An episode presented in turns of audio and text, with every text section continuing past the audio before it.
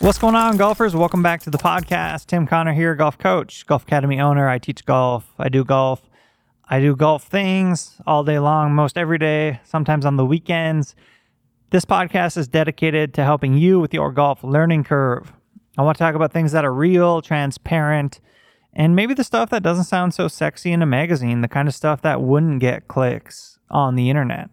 And I want you to have those things because golf can be a really great sport. It can be a game you can play for a lifetime. And over that lifetime, if you do little things that add up, those little things add up to big things. And those big things add up to low scores. Anyway, today we're going to have a little mindset talk. I want to talk about how to play golf and how not to play golf. There are commonalities among greats and amateurs. And I see a lot of amateurs make some similar mistakes that really just uh, it doesn't add up to shooting lower scores in the long run. So let's break it down. Let's have a little mindset talk. Grab a coffee, grab a beer, let's kick it and learn some stuff about golf. For what it's worth, this is all my opinion, my anecdotal evidence of things I've seen over the years. That doesn't make me right or wrong. It's just an opinion from a guy who's given a lot of golf lessons and seen what some good players do and some bad players do and some in between. So let's talk about it. We're going to talk about how to strengthen that mind. Tour pros, generally speaking, the, the best players, they look at a shot, they visualize a shot, they visualize success. They're very present in that moment and there's a few key nuggets in there that I think you should really dig in on. The ability to be present for a short amount of time. I hear golfers say all the time that they can't focus. And I'm like, what does that mean? You you can't focus for what? You can't focus for 4 hours straight? Okay, that's cool because you don't have to focus for 4 hours straight in golf. You just have to tune in and then tune out. And it's actually good for you to do that because it, it kind of like it allows you to really focus in. And then if you can tune out and be relaxed, you can give your, your brain that mental break that it needs to really tune in again. So being present is really important. Visualizing success is really important. As somebody who hasn't experienced success, it's very hard to visualize success. So I can kind of sympathize and empathize with you if you've never hit good golf shots. And that's where I feel like that early learning curve has a lot to do with your technique because I want you to experience success. But we've talked a lot about technique, so we're not going to do that today. But basically, I want you to get to a point where you can hit seven or eight shots out of 10 up in the air and they look like a golf shot. That is definitely asking something, but it's not asking that much. With some decent fundamentals, you can accomplish that in little amount of time. With within months is fair, depending on your background. Could be less, could be more but you should be able to confidently step up to that ball, whack it, and make it go up in the air. Let's talk about amateurs. Let's talk about bad players. Let's talk about what they do that gets them in trouble. Let me give you an example of a hole here. Dogleg left, par four, water right, woods left, bunkers short right and short left on the green. Player hits their drive. They might think something like, I really hope I don't go in that water. I hope I don't, I don't want to go in that water. They're thinking about the water. More often than not, that ball will fly towards the water because it's it's in their mind.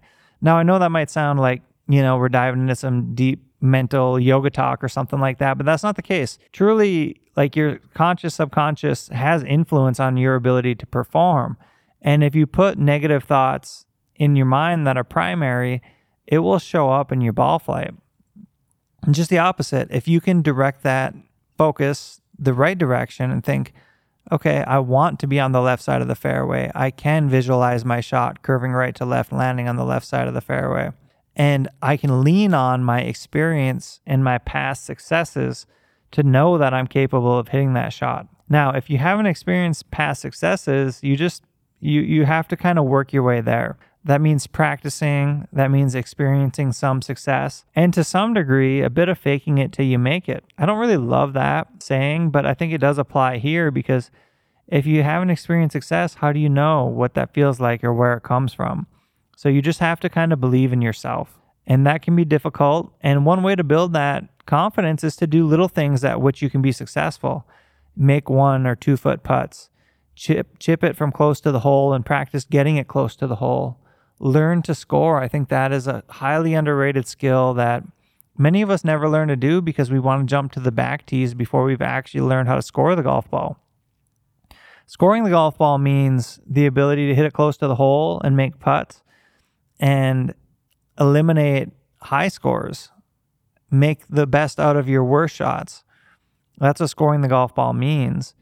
And a lot of that is confidence. And you don't breed confidence by immediately jumping to the back tees. Like in a perfect world, if I had you learning golf and, I, and we were going to create some type of ultimate golfer, I would do a lot like Tiger Woods' dad did and have you start close and learn to play to a par, a par that you could successfully hit and or go under par. Mentally, I would want you to believe that every time you went to play golf, you were supposed to shoot par or under par.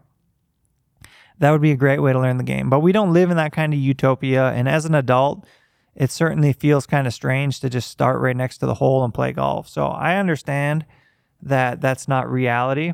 But I'm just saying you can take some concepts from that and apply them to your lifestyle, like learning to score, playing fo- more forward than backward, learning to shoot low scores before you step back.